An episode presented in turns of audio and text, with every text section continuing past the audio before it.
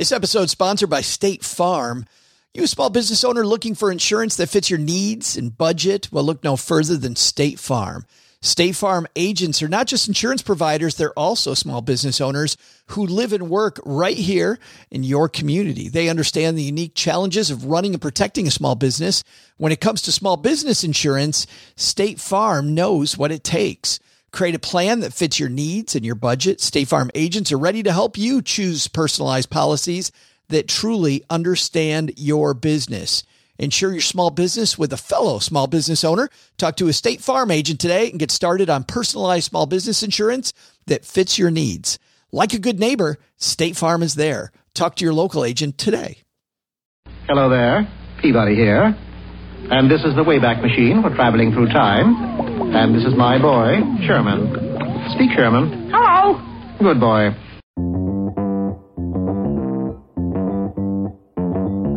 Live from Joe's mom's basement, it's the Stacking Benjamin Show.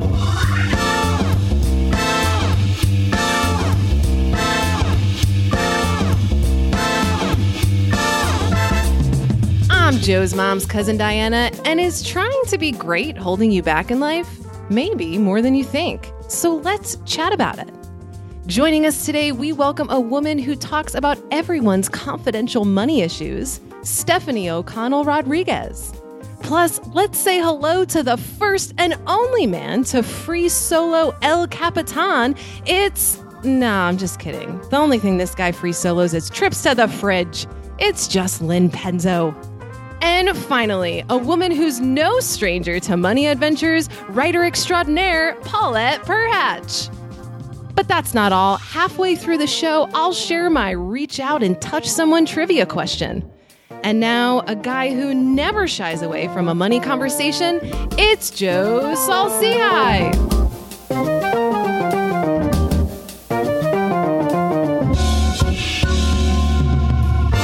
Hey there, stackers. I might, I might shy away from it, Diane, if it's the reach out and touch somebody money conversation. Might not want a piece of that. Welcome to Friday on the Stacking Benjamin Show, where we have a nice roundtable chat about a topic that's in the popular press. And uh, before we get there in today's topic, let's say hello to everybody around the table. We'll start with our, well, we'll have our, our guest of honor go last. Let's say hi to the guy who's deep under Los Angeles in his bunker. Mr. Len Penzo's here. How are you, man? Well, I'm doing pretty good. I've uh, I'm a little disappointed. I've it, apparently DoorDash doesn't deliver to bunkers. One star. They've actually just refused to. They just actually refuse to deliver now. So I actually have to get out of the bunker and actually go to the darn Wiener Schnitzel and uh, get my corn dogs there. what is this? 2012? I mean, come on. what are we doing? It's like the old days. Remember we had to actually go out to get our food, Len? Remember we had to do it? What are we, hunters and gatherers? You know, I know people that did, they live by DoorDash now. I had DoorDash the other day. I got Kentucky Fried Chicken, and now I'm dropping all these names. I had Kentucky Fried Chicken. I got it for uh, me and my daughter. I didn't feel like leaving, and uh, you know, it was like seventy dollars for uh, a few pieces of chicken and uh, some uh, mashed potatoes and. And you're not kidding. And, this isn't a dad joke. I thought, I thought there was a joke coming. No, here. there's no joke there. I mean, I just spent. I, I, I couldn't believe it. I was like, "Geez, Louise, you know, was that really worth 70 on my couch? Seventy bucks." Let's say hello to Paulette Perhach, who is here. How are you, Paulette? Hi, I'm doing great. Yeah, the number of times I've gotten to that last screen and just been like, no, Paulette, no, we're not doing that. No. No, no, no. But are you like Len, where you're dropping all the big restaurant names like Kentucky Fried Chicken? well, I mean, I'm sorry, we're not all of us can be Len Penzo, just getting people to bring us Kentucky Fried Chicken. Easy, easy, Whoa. money bags, Mister Extra Crispy himself. Yeah. By the way, Diana, hello to you. Hello, hello. Fantastic introduction. I heard from somebody that next year's economy conference, say this isn't true, it is tickets have only been sale short time and you are rocking sales. Oh yeah. They are selling like hotcakes. Even just today, I found out that one of our hotel blocks, so we partner with two hotels, one of our hotel blocks sold out in one day. That's amazing. Yeah. I was at Camp FI and so many people were saying great things about it because everyone had just been there and then came and there was a lot of really great talk about it. Awesome. Oh, we had so much fun. I highly recommend it if you want to hang out with other money nerds. And it's what economeconference.com, right, Diana? That's right. Awesome. And if you listen to the end of the show, we might give people a little something, something. But we've got the something, something here with us now. It's about time she's here for the Money Confidential podcast, which, by the way, won a flippin' Webby. Hmm. Stefanie O'Connell Rodriguez is here. How are you? I'm so good and I'm so hungry from this conversation. I probably get more delivery than anybody here combined. Is it all Kentucky Fried Chicken, Yeah. Stefanie? I, I don't. I'm vegetarian. I'm really into Just Mexican. Indian. I really should. I should. By the end of the episode, it'll be here. It'll be a whole thing. Be great. And only you only have to refinance your house, take out two new credit cards just to get it. Correct. Yes. Yeah. Well, mm-hmm. congratulations on the Webby. Like I told you on social media, that is just so kick ass because I feel like you've worked your ass off on this show and it's great to see the recognition. That's amazing. Well, thank you for being on the show. That's by the probably why you won. That's probably It's- why. It obviously. Why else? I was sure I was going to destroy it. I'm like, you sure you want me? You sure you want me? For the people that haven't listened yet, though, uh, talk about what you do. It's it's with Real Simple Magazine. Yeah, so Real Simple Magazine hired me to co create and produce the show where we talk to people about their money issues confidentially while they're experiencing them. So if they have a question about something, they come on and they say, Hey, you know, I have a $35,000 credit card debt that I haven't told my partner about, and I'm not really sure how to have that conversation. And you know how these conversations go when you dig deeper behind the numbers. It's a lot Yeah. more than numbers on the page that we wind up talking about. It's feelings of worthiness and relationships and what expectations are and who we are as good people or moral people and what our money says about that. And so it's a lot of disentangling these feelings and you know the real circumstances of how money shows up in our life. And then in the second half of each episode I get to have people like you on Joe who come on and say, "Hey, here's how this really breaks down according to the numbers or according to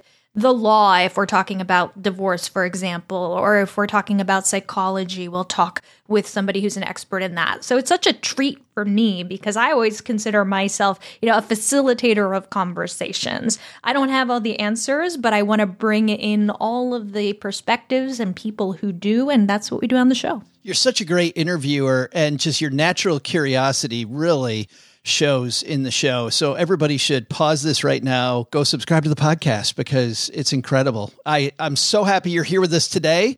We're going to talk about a piece from Outside Magazine, which is not a place where we usually get financial stuff, which is why it's one of my favorites that we've talked about. Is it okay to be good and not great at something? Sometimes we put, especially with money, put a lot of pressure on ourselves. We're going to talk about that in a second. But you know what, Stefanie? Since it's your first time here, you and I have to chat about something ahead of time. You hmm. ready for this? i don't know Well, here it is. This episode sponsored by State Farm. You a small business owner looking for insurance that fits your needs and budget? Well, look no further than State Farm. State Farm agents are not just insurance providers, they're also small business owners who live and work right here in your community. They understand the unique challenges of running and protecting a small business. When it comes to small business insurance, State Farm knows what it takes. Create a plan that fits your needs and your budget. State Farm agents are ready to help you choose personalized policies that truly understand your business. Insure your small business with a fellow small business owner. Talk to a State Farm agent today and get started on personalized small business insurance that fits your needs. Like a good neighbor, State Farm is there. Talk to your local agent today. We all have smartphones, and we all know they're pretty amazing, but they can also be amazingly distracting, especially when we're around other people. Oh, God. So, US Cellular wants us to reset our relationship with our phones by putting down our phones for five. That's right. US Cellular, a company that sells phones, wants us to put down our phones and to see what we find. Learn more at uscellular.com slash built for us. Wasn't that important? That was so important, Stefanie. Of course Duh. We have Stefanie O'Connell Rodriguez here finally, Diana Merriam, Paulette Perhach, Len Penzo. So let's get moving.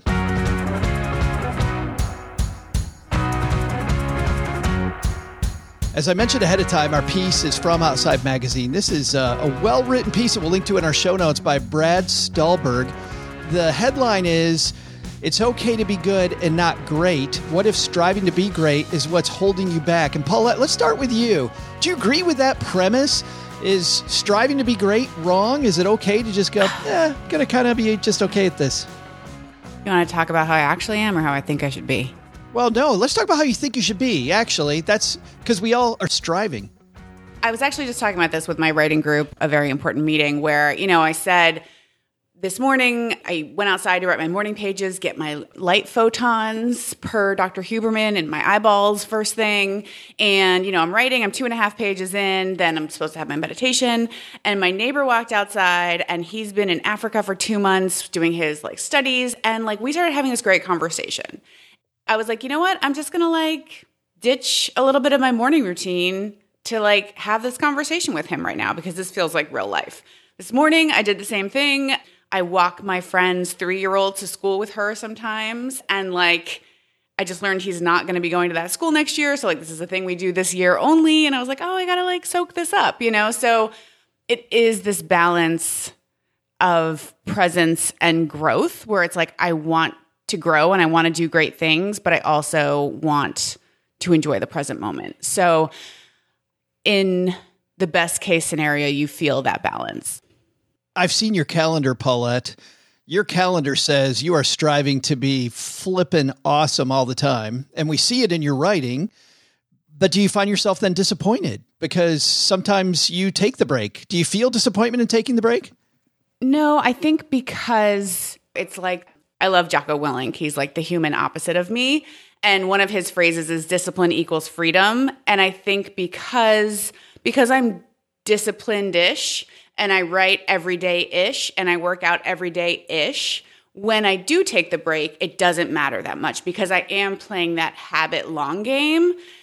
When I'm in my the best of me, my best self says like this is good enough, right? And like I want to mostly I want to enjoy my life. And there are so many books coming out right now from um, especially a few women talking about how like success is not the thing that really you want to go for. Like we want growth, but really it's the journey there.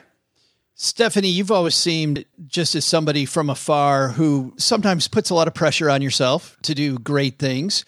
do, you, do you find that striving to be great is is good or bad? I have found what for me is really ideal, which is that I have a lot of striving, I have a lot of ambition, but I'm also very happy and I'm very content. And I think it took me a long time to figure out what that took. And part of it was really disconnecting this idea of striving from the idea of being the best. I think the idea of the best or perfection, whether it's in our money or in our careers or wherever space we're in, is just really antithetical to growth that feels authentic and connected to your own uniqueness and your own strengths and finding the things that you value. And I also find that it's a very narrow view to Paulette's point. Success is not one metric. And I have found that when we get caught up on a singular metric instead of having a well diversified portfolio, if you if you have it, nice. uh, of things that bring us meaning and joy.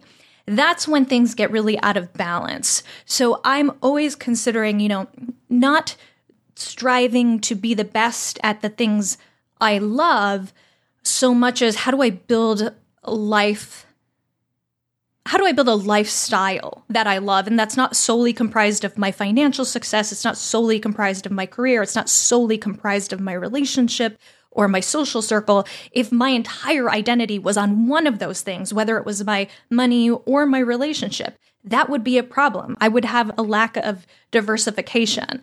Oftentimes, this conversation, especially these days, is often presented in a binary that like ambition isn't working and it's burning people out and so we should not be that and I, I think it's flawed i think what we really need to be is you know disconnecting from this idea of perfection or the best and i think we need to be more well rounded in the way we build towards the things we're striving toward yeah, I'm going to want to talk more about that in a second. But first, you have a background. I'm just realizing you you have a background in acting and in the theater too, right?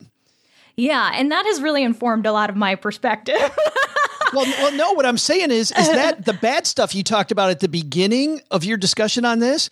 I mean, uh, how much rejection do you go through? And you've no idea. So I feel like you're always like, how am I the best? How do I make sure I'm better? How am I better? I got to be better. I got to be better. And, and you're not better for you as Yeah. much as you're better for whoever this arbiter of, you know, who's giving the part out is. That's got to.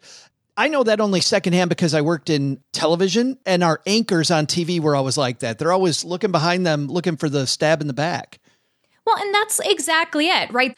The best is also just an arbitrary metric, right? As- if you work in creative spaces, even what we're doing here, what is the best, Pro- right? Probably this episode right now, us, Doug. yeah, obviously, this exact Yeah. moment in this exact episode. And I just wanted to add that, like, I truly started to really feel that I was in community when I didn't need to be the best, right?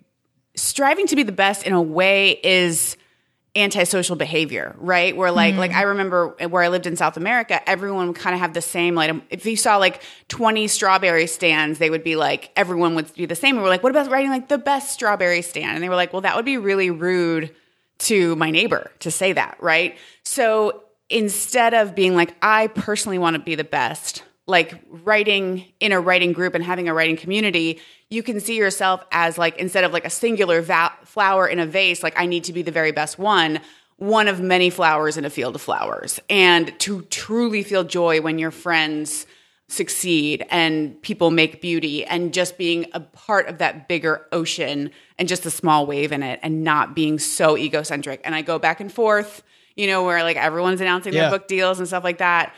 Again, like when I'm when it's two seconds after I've meditated, I'm like in the flow and everything. And then of course we fall back into ego and then being in community really helps. So Well, I think really part of the issue there, Paulette, is that it is a fine line. I mean, on mm-hmm. some way, you want to strive to be good at what you do. I want this to be a quality product that I bring to the world. You do. But at the same time, but at the same time, the collaborative nature of what we're doing here now means that you want to be a flower in the field, you know, mm-hmm. to use your analogy. I use that analogy all the time. Joe wants to be a flower in the field. That's my goal. beautiful ballflower.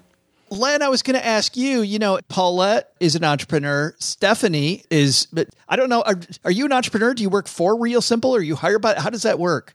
Mm, I'm a contractor, so yeah. Yeah. So you are an entrepreneur. Mm-hmm. Len, you're a guy as an aerospace engineer your entire career, working in a field with other people, striving to be great. Where did this piece hit you? What do you think about striving to be great versus, you know, being okay with maybe not being? Well, I think it's okay to strive to be great. I mean, that's natural human desire. I think we all want to be as great as possible. The key is to not try to be perfect and being good. You know, so be great, but don't try to be perfect because that can actually, you know, you'll never get to be perfect. But a lot of people try to be perfect. And I think they confuse the two. So, you know, you got to jump in there and you got to just start going. The, the role to even becoming great, you got to start you're probably not even going to be good to begin with. But if you don't get going, uh, you'll never get to great.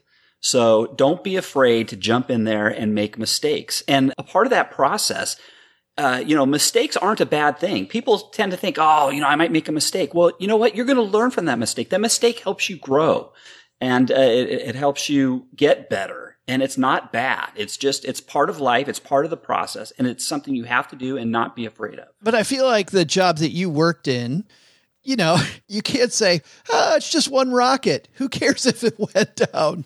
Like, Let me tell you something. There are different people in life. There are, there are what we'll call the experts, the masters of certain things. And then there are other people who are just as important and they're the jack of all, you've heard the term jack of all trades, master of none.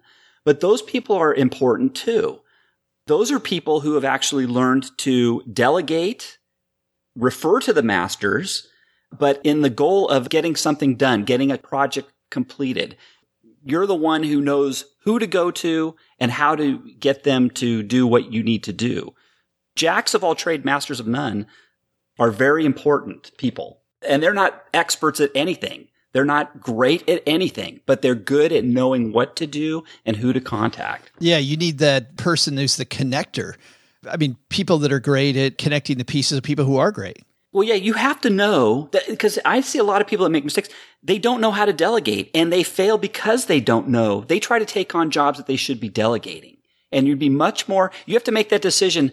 Is it more efficient for me to try and jump into this project and do a certain task on my own and learn it on the fly? Or should I delegate it? I mean, you can lose money by not, it's cheaper to delegate certain things than try and take it on yourself. So it's a balance. You have to kind of measure things. I think that's funny, Len, because especially uh, finance nerds, right? We're like, no, I'm not going to spend money in that. I'll just go ahead and do it. And it is funny. I'm smiling because I was part of a swim club with my kids. They swam on this just local, you know, community pool, and I was in charge of a certain area. And I remember the club president going, Hey, Joe, how's this thing coming? I'm like, Oh, I got to do this, this, this, this. And he literally, I was good friends with him and he was an older guy, puts his arm around me and goes, Joe, when I put you in charge of it, that didn't mean I wanted you to do it. And I went, Yes. Duh, duh. I, this is my number one soapbox, especially with my writer friends who are in their 40s and 50s, writing for the New Yorker, killing it, and doing every single thing themselves. I'm like, psh, psh, psh. let some of it go. Yeah. Let's let Yep. let some of it go. Diana, I want to turn to you It's for a hard, second. though. Yeah, Len. I was going to say it's hard for some people. Some people think they have to do it. Controlling people, they've got to be in charge of everything, and they're actually doing themselves a disservice. Yeah. you, you do. You have to let go. I actually heard a late night radio talk show host. Guys, he, it was a financial show. It's it's long off the air. Bruce Williams was his name. Some of our listeners might remember Bruce. Was just fantastic host. He always talked about the power of delegation. About how far are you going to get if you only have these two hands? You're not going to get anywhere. And even if it's done worse, it's done. I mean, at least you're you're making moves. You can't do anything if you just rely on those two hands. Diane, I want to turn to you for a second because I think about pressure in your life to be great. First of all, you bring out this conference different than what anybody else has created. So the first year there's some pressure to not suck, right? I would think because every all the eyes are on you. but And after that year, totally fine. and then, and then, but no, but then Paulette, I'm thinking, then after year number one, what happens? You nail it. And so in year number two, people are like, okay, how's she going to beat that? And then, of course, now you've got these sign ups. Like every, I feel like the pressure doesn't go away. Yeah. How do you, how are you okay with good and not great? Well, this is so interesting that we're talking about this today because I think, you know, we just came out of my third event that happened last, you know, last month, March. And leading up to it, I crumbled under that pressure. And I was not doing well. I saw you, I, Joe. I saw you at Podfest Yeah. I was And- not doing well. and you told me that you weren't doing well and you could see it all over you. It was, I, I just wanted to give you a big hug as a ah. friend. I just felt so But you know, I did it to myself because it was this self-imposed pressure. And I I think that I just feel such a sense of responsibility to people that are they're spending a lot of time and money. They're finding childcare for their kids. They're coming for they're flying to Cincinnati. You know, 70% of our audience comes from afar. It's not a local event, it's a national conference. I do it mostly by myself. Now I have figured out different areas that I can outsource. But here's the thing that shocked me I felt like I was failing the last five months leading up to the event. I basically didn't do anything like 90% of the stuff on my to do list that I thought I really had to do. I didn't do it because I crumbled under the pressure. And then I showed up to the event, and guess what? It was fine. It was better than fine. It was awesome. It was magical. And what that says Yeah. to me is that I overcomplicate my work and a bunch of the stuff that I think I have to do, I actually don't have to do it because I didn't do it and it turned out fine. And so I am really processing that now and trying to approach my work differently in challenging the assumptions that I have when I put something on my to-do list. These things that we think that we have to do, do we really? What would happen if we just didn't do those things? Maybe you'll show up to your work and it'll turn out fine, you know? And what I realized about this event, first of all, this community is incredibly generous and friendly and open-hearted. And a really close friend that I actually just hired as my coach, she said to me 2 months before the event, all the people want is to gather together and be together in community. And you've already done that. You have a venue, you have a schedule, you sold tickets, you've got speakers. The work is already done. Nobody cares about your perfectionist, like making sure the footprints from the, I mean, people do like the footprints from the hotel. I do like the footprints. But but no, but like if they weren't placed perfectly 10 feet apart, no one would notice that, right? It's like I get so wrapped up in these details that in the grand scheme of things don't matter. What matters is relationships. I think I am just coming to this place of really finding a lot more joy in my work because I'm prioritizing the right things now, and it's the people. I think that's a great place to leave uh, this discussion for a moment. In the second half of this discussion, what I really want to do, now that we define the problem and how it can be a problem for us, I think we've alluded to some of our solutions. But I want to talk about fighting through procrastination, about how we get stuff done. And can we, if we don't think we're good with money, right? That's an area where we think we have to be great. How do we duct tape that? Like, what are the parts that matter, and how do we get through that without having to feel like we're a money genius? But before we get to that, at the halfway point of every Friday show, we have this year long competition going on between our three frequent contributors Paulette Perhach, Len Penzo, and OG. Stefanie, today you're playing the part of OG. I'm so happy you're here and not OG. For I, I won't say that with him around. However, mm-hmm. between us, with nobody listening to the show, I've got some good news and some bad news for you, Stefanie. Mm. Which one would you like first? Bad always first. Well, the bad news is is that although OG has won the last 2 years in a row this competition, he is in last place. And somehow, well, I know why, because uh, Paula Pant hasn't been here for a while and she's perennially in last place. Paulette's taken charge. She has five. Len Penzo has five. OG has four, which means, Len, since you've taken second the last two years in a row, Len's going to go have to guess first. Paulette, you're guessing in the middle. And uh, Stefanie, then you get to guess last. Alrighty. All right. So we need a trivia question. Diana, what do we got today? Stackers. I'm Joe's mom's cousin Diana, and today we're talking about how being good with where you're at can lead to great things. Speaking of great accomplishments, on this day in history, an American inventor, Nathan Beverly Stubblefield, who described himself as a practical farmer, fruit grower, and electrician, we sure this isn't Len Penzo? Was the first person to patent a wireless phone. I wish I could tell you that he made tons of Benjamins off his patent, but although he was first, getting his phone to market wasn't his strong suit, and he later went into seclusion, where he died. On the bright side, his work is getting a shout out on the Stacking Benjamin show, so he's got that going for him. My question for you is What year was the first wireless phone patented? I'll be right back after I ask Joe's mom if she's got any empty green bean cans and some string. Oh, that's going to go well. I figured out. Did, did you guys do that as a kid? Stefanie, did you do that as a kid? I have no idea what you're referencing. The ca- you took a little can and you took some string, and if you stretched it, oh, the tension in the line would make it so you could hear each other. My brother I and I would do uh, this. caught up on the green beans. Okay, I know what you're talking about now. Yes. Yes. I don't eat green beans from a can, FY. She's like, and pass. Hard pass. Well, good news is the can's already empty. So you get to you get to do that. Anybody do that? Len, you must have done that. Oh, of course. Yes. Absolutely. That, actually, that was my actual phone back in uh, back, in my in uh, college days. 2021. No, back in my college days. Yeah, that was the only thing I could afford. So, uh, Len, you are first. The wireless phone. Yeah. Uh, well, something tells me that there was a patent was done many, many, many, many moons ago. I'm gonna say 1941. 1941. Product of the war? A wartime invention, Len? Maybe. Yeah, maybe. Maybe. Paulette, what do you think? Wireless phone. So it didn't have to work. It just had to be the idea for it. If it's a patent, it's just the idea. Yeah. I will go 1951. 1951. So, Stefanie you got this 10 year field goal there. Yeah, is there a Price is Right situation here? There is or- not. There used to be, and believe it or not, Stefanie, we had some stackers get angry. They're like, I don't like the Price is Right thing. Stefanie would say the year one. I'm going to go with the yeah, year one. right? It's the little I'll go thing. with that. Uh, I don't know anything about this stuff. I'll just go all on a limb and say 1960. 1960. All right. We've got them locked in 1941, 1951, and 1960. We'd love to tell you who's right, but we don't play that way. We will be right back.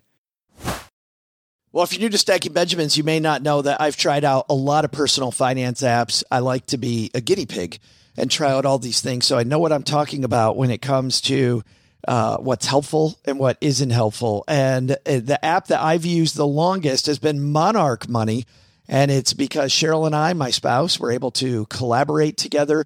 We can work on our goals together, and our budget and our goals are right next to each other on the app. It is clearly the next generation of personal finance apps. So, what is it? Monarch is the top rated all in one personal finance app. It gives you a comprehensive view of all your accounts, investments, transactions, and more. You create custom budgets, track progress toward financial goals, and collaborate with your partner. And now, because you're a stacker, you'll get an extended 30-day free trial when you go to monarchmoney.com slash Benjamins. I love the fact that we get to collaborate. I love the fact that it's customizable. And I also love that it's this ad-free privacy you can trust. They never sell your data to third parties or show you ads. After trying out Monarch myself, I totally get why it's the top rated personal finance app. And right now, because you're a stacker, you're going to get an extended 30 day free trial to try it out like I try out many different apps. And this one was sticky for me because, well, you'll see when you try out the 30 day free trial. Go to monarchmoney.com slash Benjamins. That's M O N A R C H M O N E Y dot com slash Benjamins for your extended 30 day free trial. Hey, Stackers, is Military Appreciation Month. You know what that means. We are recognizing all of our stackers in the audience my good friend Nords, Doug Nordman, who uh, some of you may know, he is a writer in personal finance. He's a guy I'd like to do a shout out to. He is such a giving member of the FIRE community, the Financial Independence Retire Early community. Uh, Nords will do anything for you. It's just, I think some of that comes from his time on a submarine, like my nephew Colin, who's on a submarine right now, and all the work that uh, he did there. Just a super giving member of the community. And you know what? Navy Federal Credit Union wants to celebrate their members who go above and beyond, not this month, but every month. Navy Federal offers members only exclusive rates, discounts, and tools to empower their members and help them reach their goals. Here's one of their offers in honor of Military Appreciation Month. Join and get $50 when you open a credit card. Of course, you want to have your whole debt strategy planned out, don't you? Don't just go open a credit card willy nilly, as mom says. Uh, here's a disclaimer you got to join open your membership savings account between May 1st and May 31st. So get on it, stackers. Annual percentage yield is 0.25% for membership savings account, $5 minimum balance to open. Maintain your membership savings account to obtain the bonus. Visit NavyFederal.org for full terms and conditions. That's just one of the things. They offer 24 7 help for their US based service members. They have resources all over the place.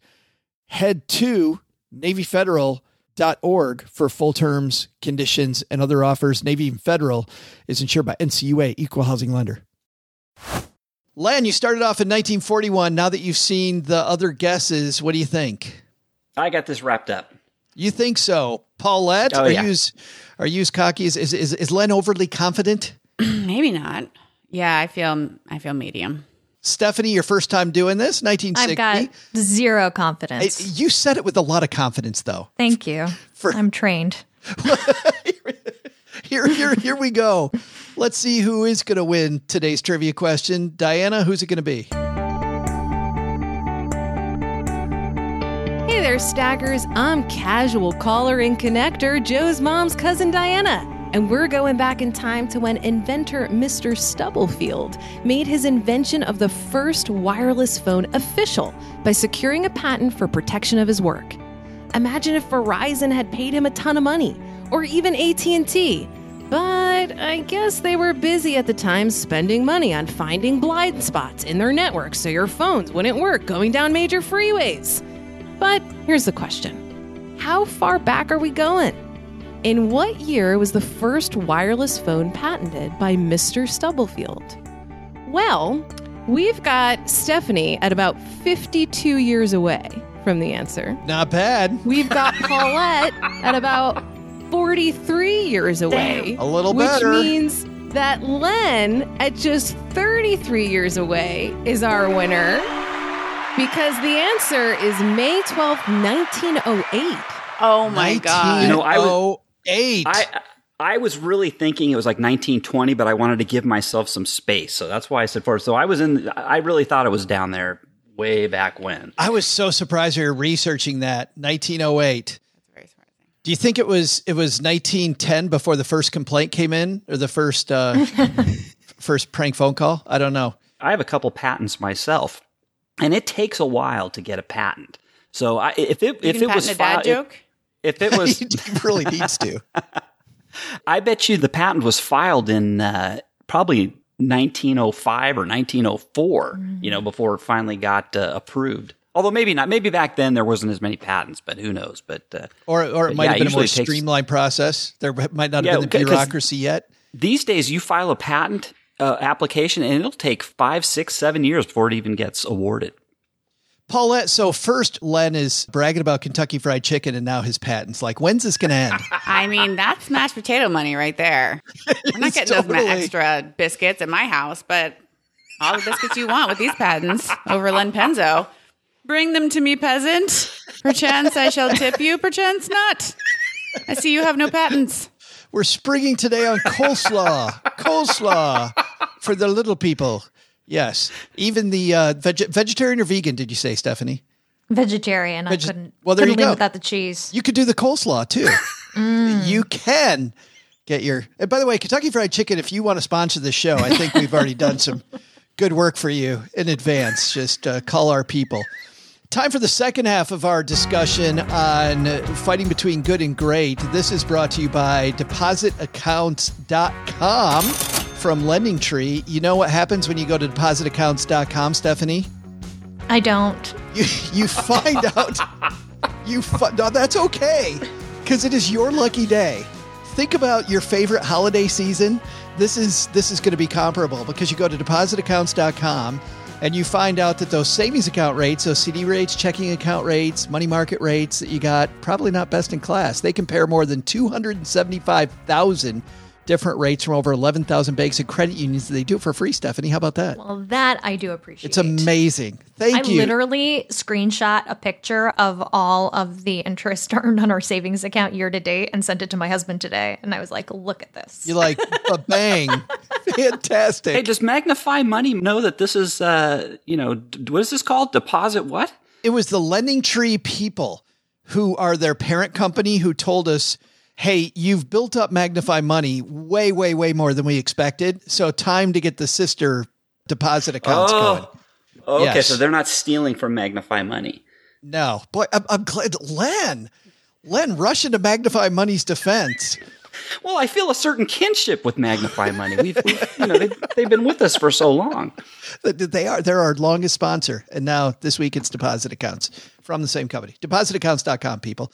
All right let's jump back into this because we we talked about the problem of trying to be great and the pressure that it causes. And i want to go into procrastination. And stefanie uh, let's let's start with you.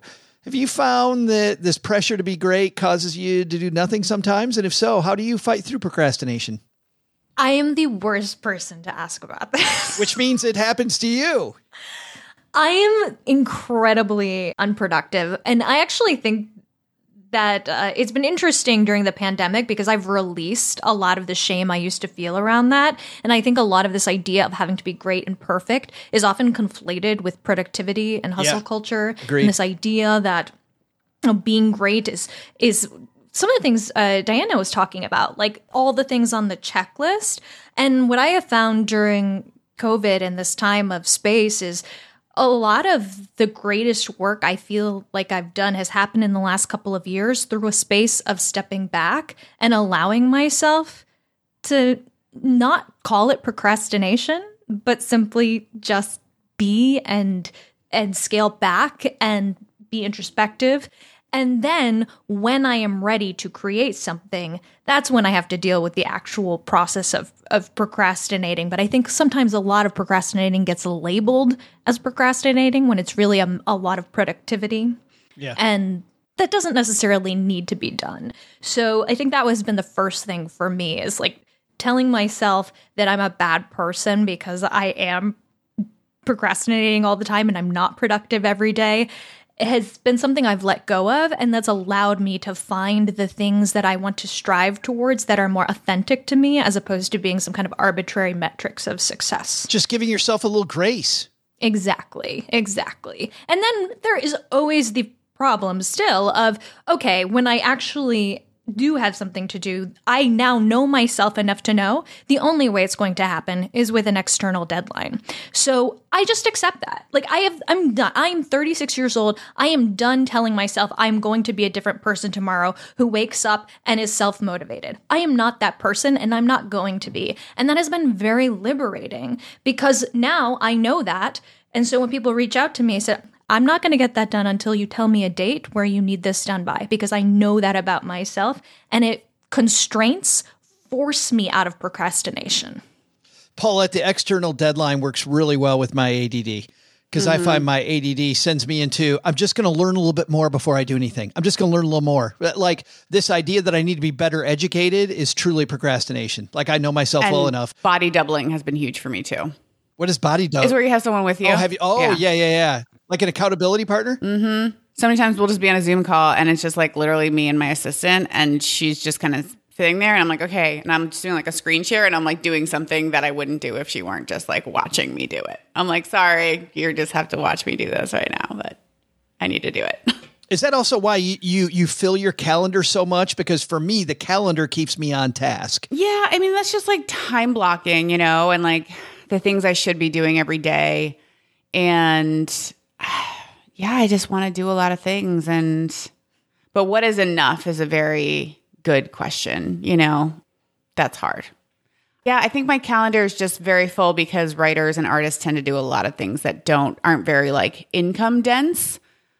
So, you know, if I want to get up and I want to write creatively every morning for, you know, 2 hours and then it's like a lot. It's a lot to be an artist.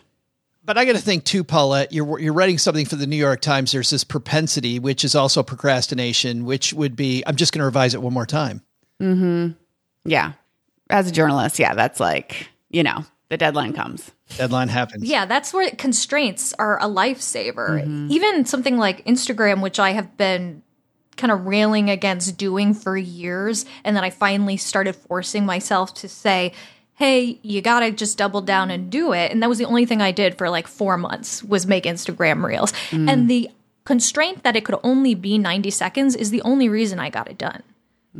Because there's always, I've had the thing where I get assigned an article and I'll just go down the rabbit hole.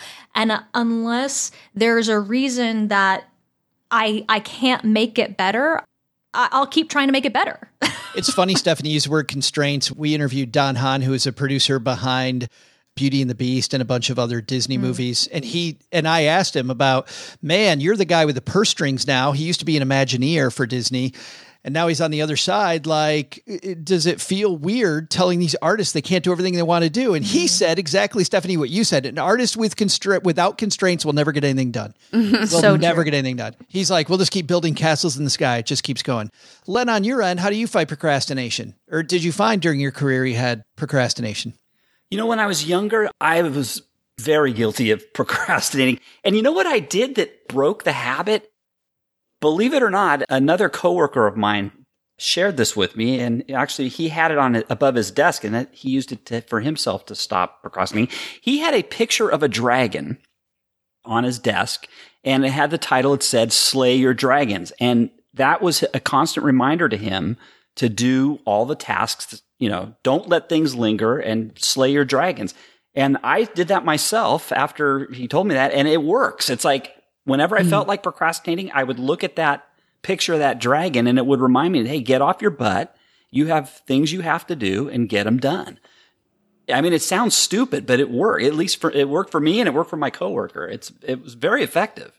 There's a quote in this piece. I haven't talked a lot about this piece that inspired this this discussion, but there's a quote here. Uh, Zen master uh, Thich Nhat Hanh offers that true success means feeling content with the unfolding of your life. It is, quote, finding happiness in your work and life in the here and the now. Stefanie, did that resonate with you when you read that? Yes. What I would take more issue with in the way the piece was framed was the idea that that is somehow antithetical to striving. I think a, a word to borrow from Michelle Obama here that's helpful for me is the idea of becoming. It's becoming connected and content and feeling like you're realizing your full potential for me is something that I I want to feel every day. It feels good, not because I'm chasing an arbitrary metric, because but because that process of growth is very satisfying. And I think it's this part of meaning making that we do as humans, just like we grow in our relationships, we grow with the things that we value. And I think that's the reason you see people who are incredibly successful particularly in the arts, they'll create for the remainder of their careers, not because they need to win some more kind of awards, not because they need more money, but they are called to that. So I think there's something to having both. I think as you're talking, it just it, it reminds me of something I heard a few months ago, Stefanie, which was uh, it was a and once again I wish I uh, I wish I could quote this person because I think this is pretty brilliant. It's us is a verb instead of us is a noun. When we think about mm. ourselves as a noun, we're a set. This is what I am. I'm this pillar, mm. this edifice and I'm not on this moving motion thing. And this this particular person, and again, I wish I knew who it was. This particular person though said that professionals professionals do the thing and they take pride in the fact that this is what I do so I'm a human being in action.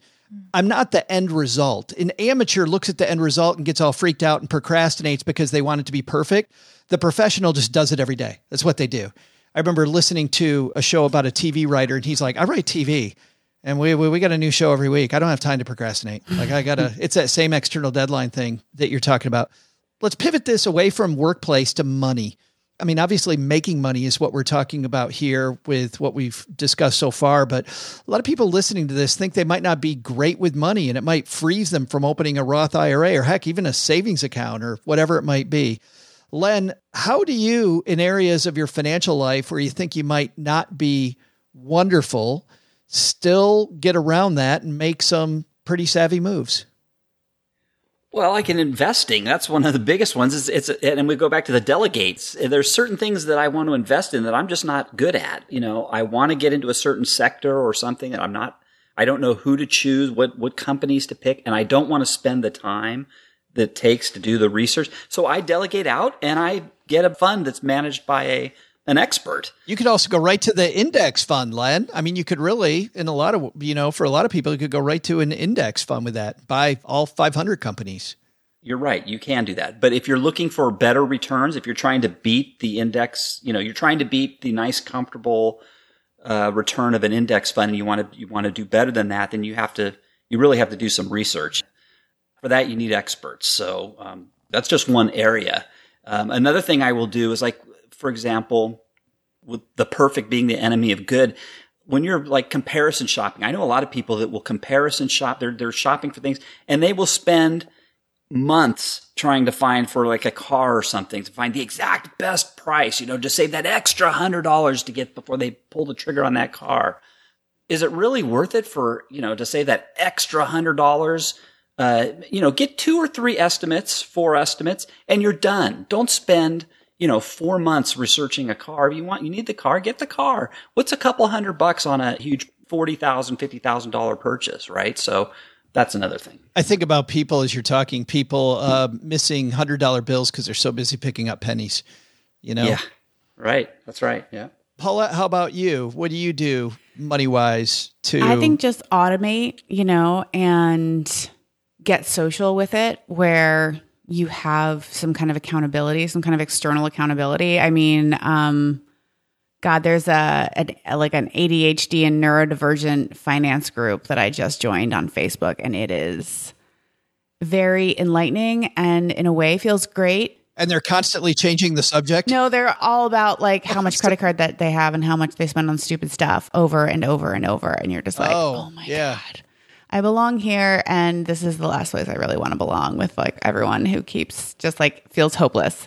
So it's just like continuing to come back to square one, you know, and automate as much as you can. And you said before you use like a robo for some of your stuff, right? Yeah. So I do Betterment and send my like $100 every week and send payments to credit cards every week. And, you know, and then you just start to see your bank account without that money or your paycheck without that money as the floor. You know, you just adjust and you're so used to not having that. So I think that's really helpful. And then just getting help where you need. Like my formula for outsourcing are things that are really important and things that I've always struggled with. So I have a personal trainer that I work with because I've always had a hard time like making myself work out.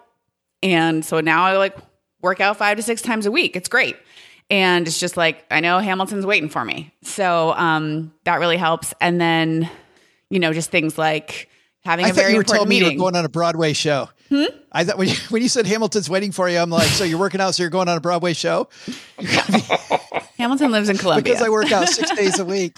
Oh, it's a different. It's a purse. I got it. Yeah. I'm sorry. Um, and then with a very important meeting, I know I have people waiting for me to meditate and get my writing done. And, you know, just creating those structures. And I think that the more like when we're bad at something, we want to run away. And that's where you really have to kind of, you know, actually lean into it. I heard this thing about how like buffalo know that if a storm is coming, they run toward the storm because they'll get through it faster rather than running away from it, right? So it's like you have to run toward the storm and just be like, and and that's where that vulnerability comes in, and being willing to say, I really struggle with this, and I need help. It's a great analogy. I love that analogy. I'm going to steal that from you, Paulette. I'm gonna, Google it and make sure I got it right. Whether it's right or not, I heard uh, someone recently say, "Run toward the stress." You know, if there's a stressor in your life, run toward it, meet it head on, be vulnerable, find help. I I absolutely love that. Stefanie, how about you? You you hear this from people all the time, right? I mean, when I was on your show, you've got a every week you've got somebody who's trying to solve a problem. What's a truth you found there? I find people think of themselves and their financial situation as a reflection of their identity and who they are as a Oh, person, so- as opposed to a behavior Yeah. that, like, every moment is an opportunity for a new behavior. But if you internalize something as your identity, it's a fixed, like, you think of identity as fixed. And if you attribute your money habits or outcomes to that, instead of to behavior, it's very hard to make changes. So, one of the ways I get people to break out of that is to identify what they're doing right. And I don't care how small it is. I don't care how much debt they're in. I don't care, you know, what they think is the worst situation they've gotten themselves into. There is always something they're doing right. And it's much easier, I find, for people to start building from that space than it is to start building from a place of, I'm just bad at money and it is the way it is and it will always be. And I think for me, a lot of that is about being curious. Um, you know, we were talking before about getting over procrastination, and I talked about constraints. And sometimes I think we hear money advice, and if somebody said, "Oh, add constraints," people be like, "Well, that doesn't work for me," and that's okay. Like, just get curious about what does. For me, like body doubling doesn't work. I know that. I know that for me, trying to do eat the frog, slay the dragon, it doesn't work. And I think for a lot of us, when it comes to money, we hear these things and we're like, oh, it doesn't work for me. So that means that it, that, that confirms my belief that it's me, that I'm bad at money. Where instead, if I get curious about it and I think about, okay, where is this pattern showing up? How does it keep happening? How does it make me feel? What happens before? Maybe then I can find what actually is going to work for me. It's so much more fun because then it becomes a, a science experiment, Stefanie. It is. And it's a and, and you can't solve that in a spreadsheet, right? And it's hard because oftentimes that's where we do a lot of the work, but you got to get out of the the cells of the spreadsheet to figure out a lot of this stuff. Diana, how about you? You know, the thing that I think is so cool about money is that it is literally the only thing in life that you can completely mess up and still be totally fine. you can lose all your money, you can go through a bankruptcy, you can get into a ton of debt, you can make bad business decisions and lose your business, right? I mean, this happens to people, and there's a lot of shame around that. Money is an impersonal, dispassionate tool right? You can screw it up and you could fix it. You can't say the same thing about relationships, your health, the things that are really important in life. And so I think people get confused about that, right? They see money as a goal and they see money as a representation of their self worth, right? Don't confuse your net worth with your self worth.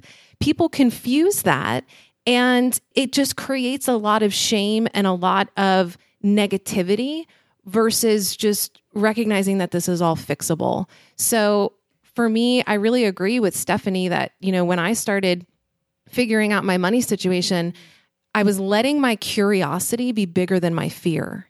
And I ran the credit report and I saw that I was 30 grand in debt and I had no idea. That was a wake up call. But if I didn't have that curiosity to just look, then I would have never been able to start the process of unraveling and then rebuilding. I love this idea too of working from a place of strength instead of trying to fix yourself. I get some great coaching from a group called Strategic Coach, and that is was one of their first lessons when I started with them a few years ago. Was if you're going to always work on the things that you suck at, you're you, you might come up to the middle, but if you work at what you're great at, you will have exponential results. Plus, it's so much more fun, you know, working from what you actually enjoy doing. It's been a fantastic conversation, guys. Thank you so much for hanging out and for having this. I think we hopefully inspired a lot of people today. Let's find out what's happening where all of you are. Uh, let's start today. Paulette, we'll start with you. What's going on in the Paulette Perhach world? Well, worked on a piece for the New York Times about the future of Chat GPT and financial advice. So that was really interesting. Yeah, but if you had, into. I mean, writing for the New York Times is fine, but have you ever had Kentucky Fried Chicken delivered to your home? Well, listen, I mean, I'm not like a staff a staffer, okay, or like an editor, then maybe I would. Maybe. Just I'm, I'm a mere freelancer, okay. I schlep it over to Kentucky Fried Chicken to dig through the trash cans outside. I said that anyone- specifically to get a rise out of Len Penzo, and it's not happening. He's just, nope, it's still not happening. Anyway, sorry, Paulette. So, piece for the New York Times. That's all. Big deal. What else you got going on? And um, working on coaching and your personal editor and helping people become better writers. And that's been great. I'm on. I've had 75 coaching clients now. I'm on my 75th. Wow, congratulations. Yeah. Those are 75 lucky people. If somebody wants to be number 76, where do they go? Thatwriterpaulette.com. there it is. Diana, you just had a guest on the podcast uh, with us. I just had to get what? You just showed us a guest. We had a guest on the podcast. Oh, um, that was literally two seconds ago, and I'm like, "What are you talking about?" Yeah, my cat wanted to join the show. That's Nibbles. She's Diana, adorable. short term memory loss, uh, Miriam, right there. like who? Nibbles. Nibbling away at your. Got to say that real carefully. Yes, yes. Yes. Diana, the, Your nibbles are showing. Diana, the, the next year's Econome Conference, if people want to get in on this, I think they should move quickly. Uh, where do we go? So economeconference.com and remember that economy is spelt with an M E, not an M Y. And we've got a special offer for stackers 10% off with the discount code stacking benjamins all caps one word We'll get you 10% off How awesome is that? Because we know Diana. We got you a special deal. joe's mom's she negotiated that for you on your behalf She did. We can't do that. Mom did. yeah. Diana, thanks so much. Mr. Penzo, what's going on at lenpenzo.com? Well, first off, I'm wondering if Diana could have picked a longer, I mean, a shorter discount code. I mean, why not anti-disestablishmentarianism or something? I mean, my goodness. It should have been Joe's mom. It would have been off in the, or Joe's mom. Your keyboard runs out of power before you get well, the code we in. can change it but we published it already We've already published oh, it. Oh, well, okay. Yeah, Well, we've, that's the way it goes. we've already said it elsewhere. Otherwise, Joe's mom would have, the next year, Diana, we're all right changing. joe's mom it is Joe's mom. That'd be so funny. But for this year, it's Stacking Benjamins, people, all caps. All right. Len, what's going on at lenpenzo.com? You know what? I, I you know, I'm talking about junk mail this week at lenpenzo.com, and I found a great way to stop it. If so, if, if you still get tired of getting all that crappy junk mail in your mailbox, I've found a couple solutions that I have tried out, and I can already say they work 100. percent So stop on by lenpenzo.com and find out. Is it give everybody your neighbor's address? Is that it? I need this. There's this horrifying like coupon mailer that's always folded in the same way, and on the rounded folder on the top, it's some kind of life alert thing, but it's always this woman like mid fall in the shower making this horrifying face. And so I opened my mailbox and she's like, "Ah!" and I'm like, oh my god, stop sending me this. It's like once a week for months now. I'm like, if I have to see this old woman falling in the shower one more freaking time, I'm gonna kill someone. So That, Yes. That's not that's not funny, Paulette, because that's not junk mail for me. That's that's the stuff I keep. Listen, I don't know how I got on the same list as you, Len, but they have their demographics incorrect. Paulette's getting your mail, Len, apparently. Yeah, Yeah. that's it. I mean, when the, I'm getting that, like, you know what ads I'm getting? The solo choker. They're like, you know, de choke yourself. They're like, we see you signed up for dating apps again. Have you considered not dying in your apartment next time you order KFC by yourself delivered? Should you get a big check in the mail, some kind of windfall?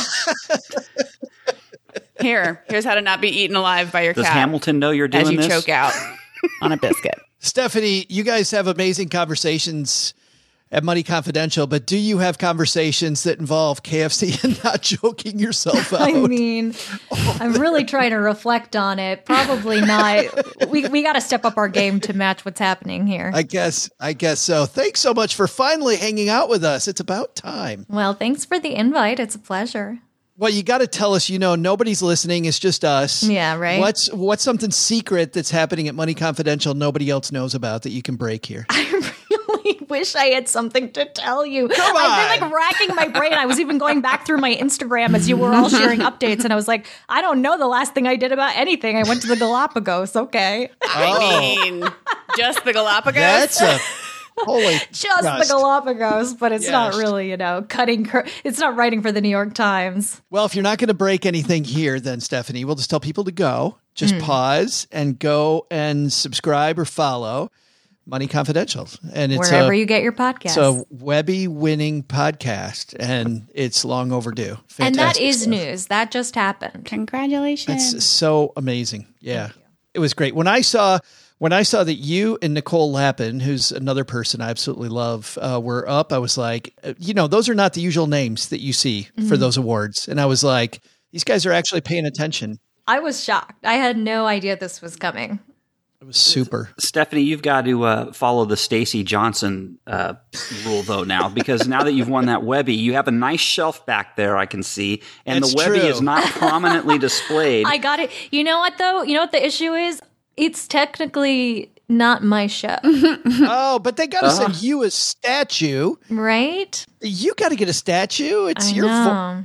We've won a few awards and I haven't received any of them. You Just know- one saying. star. One of the things is you can just buy yourself an award. You can buy yourself a trophy. Like I've thought about when my Can imposter you imagine? syndrome. I'm going to go manufacture some. Trophies. Yeah, like when my imposter syndrome flares up, I'm like, I want to get myself two of those corporate awards It's to say like million reader viral story, considering I got like two hundred dollars for the first one and four hundred forty dollars for the next one. Like, I want a damn trophy. I want a trophy so that I can remember that I did that because it's so invisible. because I actually am the best. I'm not just striving. Yes. and at least I know it. We're, Right. contra- we're contradicting ourselves Yeah. here. All right, it's time for us to go. Unfortunately, guys, uh, man, there's a lot of takeaways today. But Diana, I think, can you distill it to three? What should we have learned today? First, take some advice from our panel. What's more important? Getting the thing in front of you done. As Joe's mom says, don't let perfect be the enemy of good.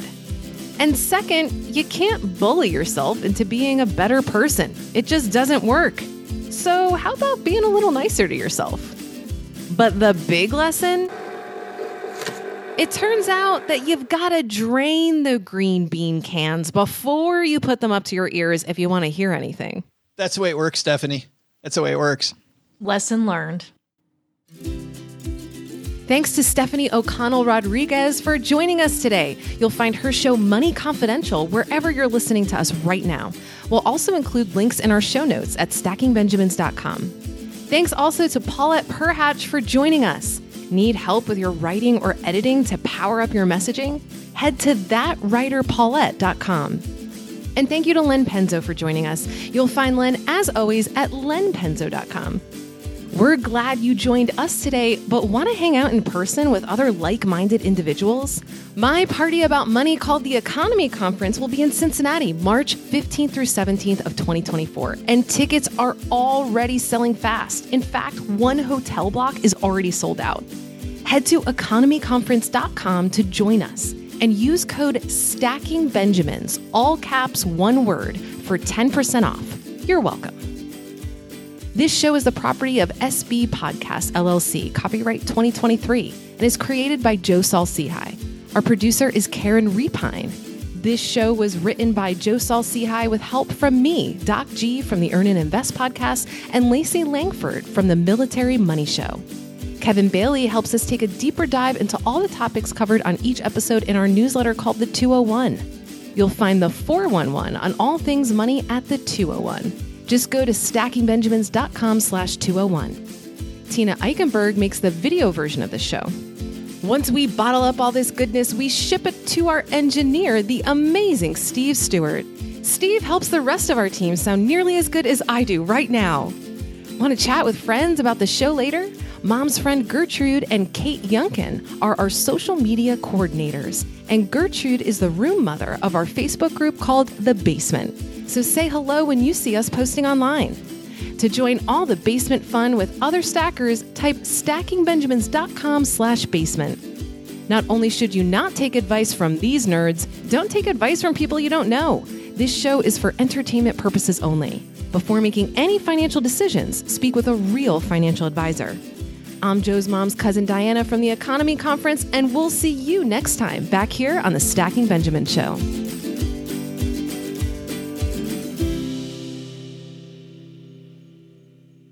Well, Stackers, the show is over, but the party is just beginning here. You know why? Because it's Military Appreciation Month, and we are giving out shout outs to all of our friends who have served in the military. And let's point uh, the finger right here at our good friend OG, who spent time in the military. And of course, we know what a giver he is, even when he pretends like he's being uh, Mr. Surly. Navy Federal offers member only exclusive rates, discounts, and tools to empower their members to help them reach their goals. Visit NavyFederal.org slash celebrate, and you'll see all their Military Appreciation Month offers and other Navy Federal offers. They've got all kinds of resources on their site, like best cities after service to help veterans transition to civilian life and best careers for military spouses to support military families. So much going on. Just head over to NavyFederal.org slash celebrate and take a look at all the Military Appreciation Month offers and their usual offers. Navy Federal, our members are the mission. Navy Federal is insured by NCUA, equal housing lender.